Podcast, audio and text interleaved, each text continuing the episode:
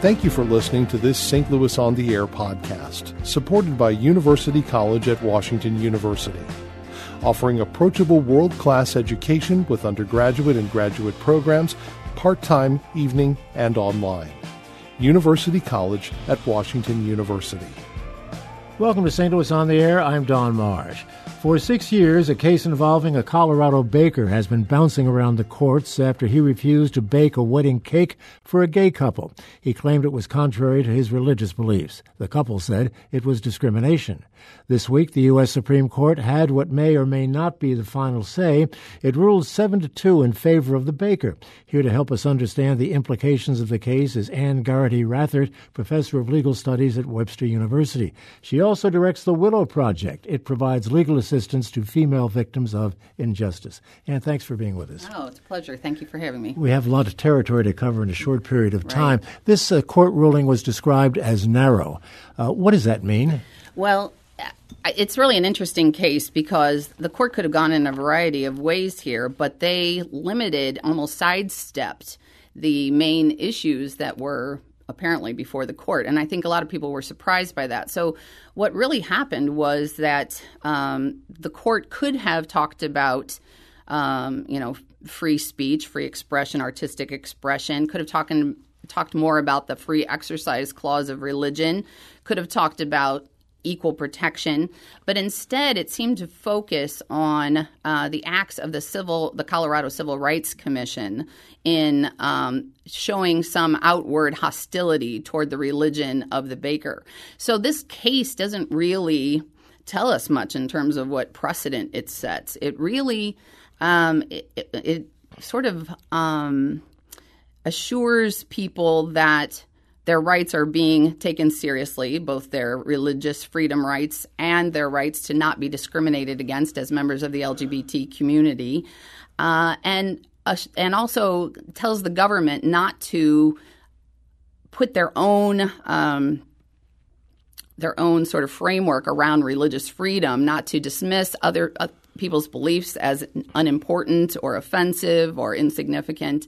Uh, and so, in, in many ways, it doesn't really answer anything that anyone expected it would, but it does sort of set the stage for ongoing litigation, um, you know, and and uh, particularly for anti-discrimination law. A, a, lot of people thought when they heard the ruling ruling in favor of the baker that this was going to open the door for for any business to refuse to do business with uh, gays if they chose to do so. Right, and I think that unfortunately, I think a lot of people are interpreting it that way because um, you know when you hear that you know, one side won, as you do in a United States Supreme Court case, you sort of assume that all of their arguments um, are on the winning side. So you might assume that there is a religious exception to um, anti discrimination laws. That is not what this case says in any way. Um, and so many people, I think, are interpreting it like that, well, you know, the, the religious community won, uh, superseded the rights of the First Amendment, I mean, superseded the rights of equal protection and anti discrimination. That is not the case.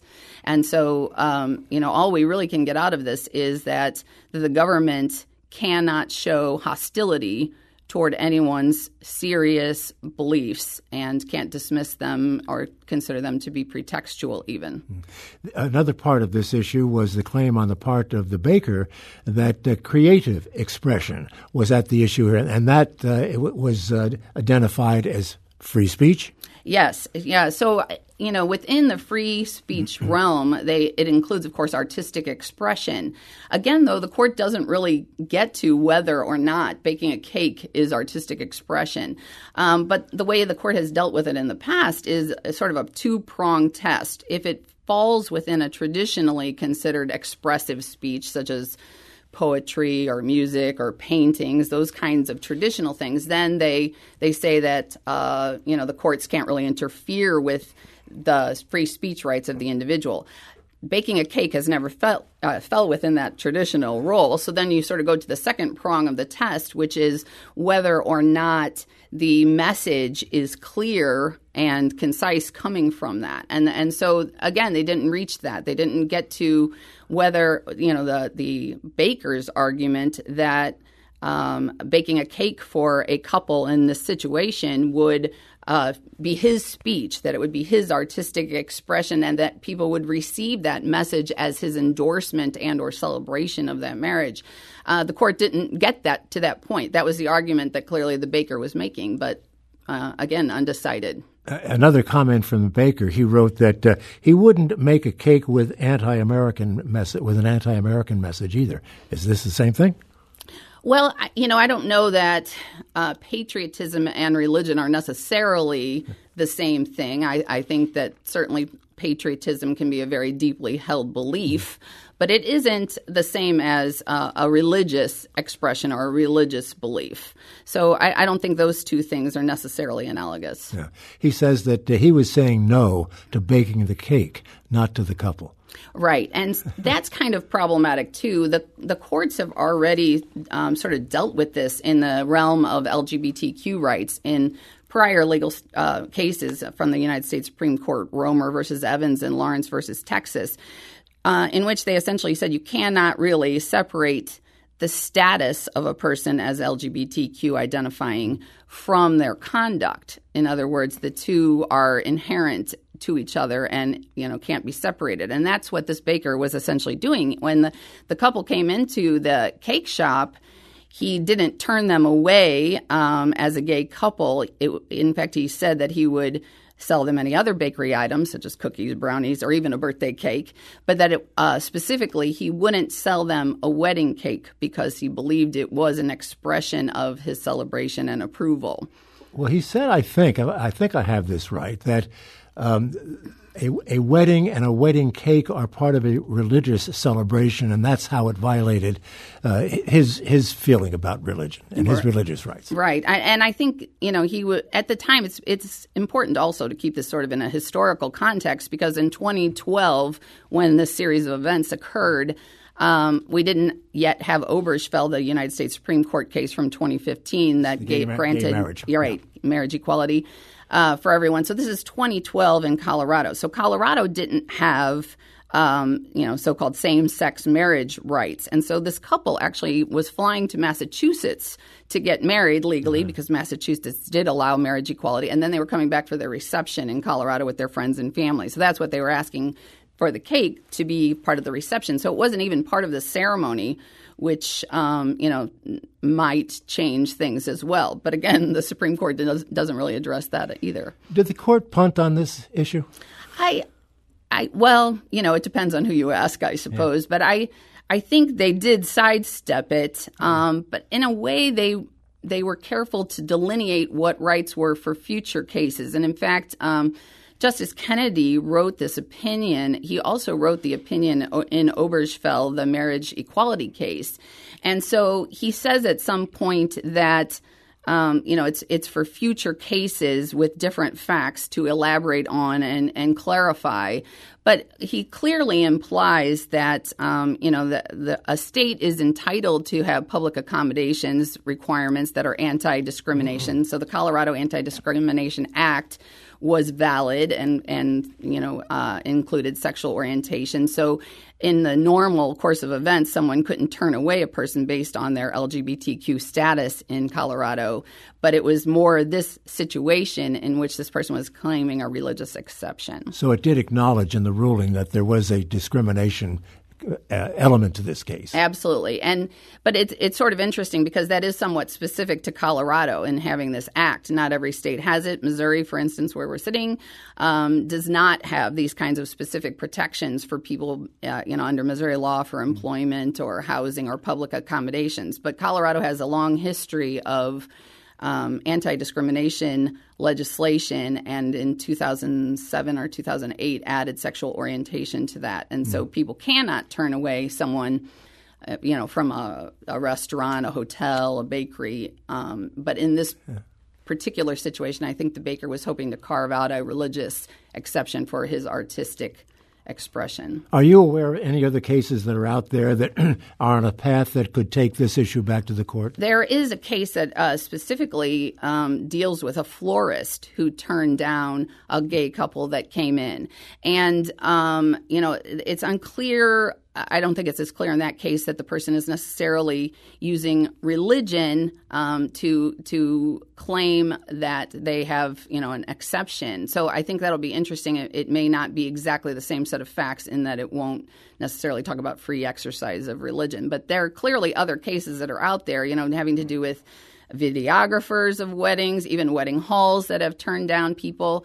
And so I think um, the fear is uh, among uh, the LGBT community and others who are concerned that somehow this is going to create a second class status for people. So if someone, you know, is entitled to, entitled to marriage, but then they can't get a, a hall to have the reception or a cake or florist or whatever, it's sort of a slippery slope in which uh, you know people are continued to be regarded as somehow less than others. The, the columnist George Will has a column out today that deals with this issue, and I, he says that expressive activities merit some constitutional protection, but not everything expressive is important as speech.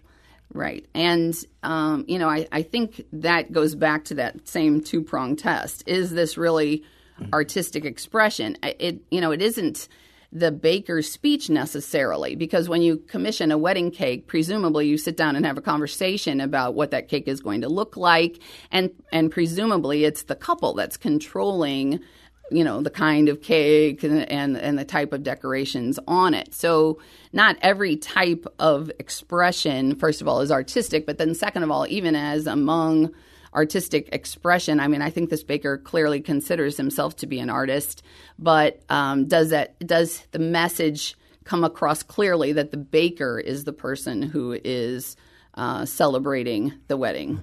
Is is there any any danger of parsing the First Amendment the way? This discussion is going and the way some people are looking at it? Um, well, I mean, Possibly. Certainly, there's so much case law out there. I mean, we're almost inevitably headed toward this conflict um, because there's so many uh, equal protection cases on the one end, um, anti discrimination laws that uh, exist in various states. Now, um, the marriage equality law from the United States Supreme Court. Uh, and then on the other hand, we have all of these different pieces of the First Amendment, you know, the right to free exercise of religion, yeah. the right to free speech, including expression and artistic expression. Um, so I don't, I'm not really sure what the outcome of all that will be, but I think that um, you know, I think a lot of people who are religious and believe that there should be an exception are hoping that there will be a space in which uh, they can perform their religious beliefs or not perform them, as the case may be. Um, whereas others believe that anti discrimination law is, you know, predominant. We have had cases in the past, and in fact, this court in the case on Monday referenced a case um, and I'm trying to remember the name of it. It's like Piggie. I don't know. It's from the civil rights era. Anyway, it was a barbecue place in South Carolina that um, the the owner um, during the civil rights era with the 1964 Civil Rights Act claimed that not serving uh, people of color, specifically African American people, was a religious belief of his. And the United States Supreme Court said, you know, we're allowed to create fair and neutral laws that might impact on someone's religion if there is a compelling reason to do so. Um, it's Piggie Park Enterprises. I just uh, okay. I just looked at it. Okay. So, um, well, overall, the impact of this most recent decision is not that big. I agree with that, um, and in fact, I, I think it is almost confusing in yeah. result. Uh, you know, there have been people across the country who have reacted to it in varying ways by putting up signs in their places of business saying that they aren't going to serve LGBTQ people. Um, and so, you know, there, there are, uh, you know, the ACLU primarily, but other organizations trying to pass an equality act at the national level that would ensure that people receive public accommodations regardless of their um, identity and orientation. The story is not over, and uh, you're, you're, right; it is confusing, and that's why we wanted you to be with us to help to help explain. I think I'm confused too, though, so I'm not sure that. Uh, well, you you helped me a lot, I'll tell you that. Anne Geraghty Rathert, thank you so much for being with us, professor of legal studies at uh, Webster University. This is St. Louis on the air on St. Louis Public Radio, 90.7 KWMU.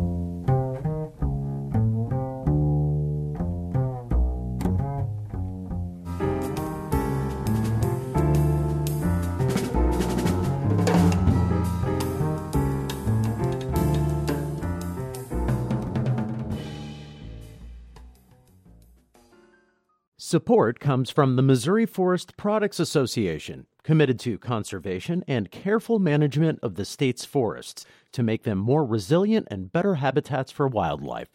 ChooseWood.com.